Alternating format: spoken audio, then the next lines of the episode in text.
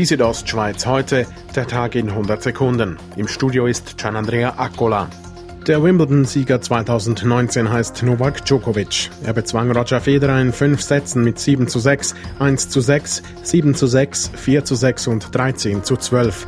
Das Spiel dauerte 4 Stunden und 57 Minuten. Es war damit der längste Wimbledon-Final der Geschichte. Für Djokovic war es der fünfte Titel in Wimbledon und der 16. Grand Slam-Sieg überhaupt. Seit einem Blitzschlag am Mittwochabend steht ein Waldstück im Isox in Brand. Personen seien zu keiner Zeit durch den Waldbrand gefährdet gewesen, sagt René Schumacher, Mediensprecher der Kantonspolizei Graubünden. Es ist ja so, dass das Gebiet, wo es brennt, sehr abgelegen ist, ein sehr ein felsdurchzogenes Gebiet dort oben und dort äh, müssen wir klettern, um dazuzukommen. Deshalb kann die Feuerwehr auch nicht terrestrisch eingreifen. Derzeit werden Helikopter für die Löscharbeiten eingesetzt. Die Arosa Bergbahnen wollen den in Schieflage geratenen Bergbahnen von Tschirtschen womöglich unter die Arme greifen.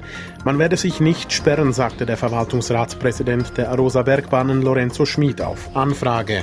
Man müsste einfach schauen, wie man die Zusammenarbeit mit Tschirtschen würde gestalten. Die Bergbahnen Tschirtschen rechnen mit Projektkosten von etwa 17 Millionen Franken für eine Anbindung an das Arosa Skigebiet. Die Kalanda Broncos krönen sich mit einem 31 zu 0 Sieg im Swiss Bowl gegen die Geneva Seahawks zum zehnten Mal in der Vereinsgeschichte zum Schweizer Footballmeister. Head Coach Jeff Buffen fehlten nach dem nahezu perfekten Spiel der Bündner die Worte. Ich bin unglaublich stolz auf unsere Spieler.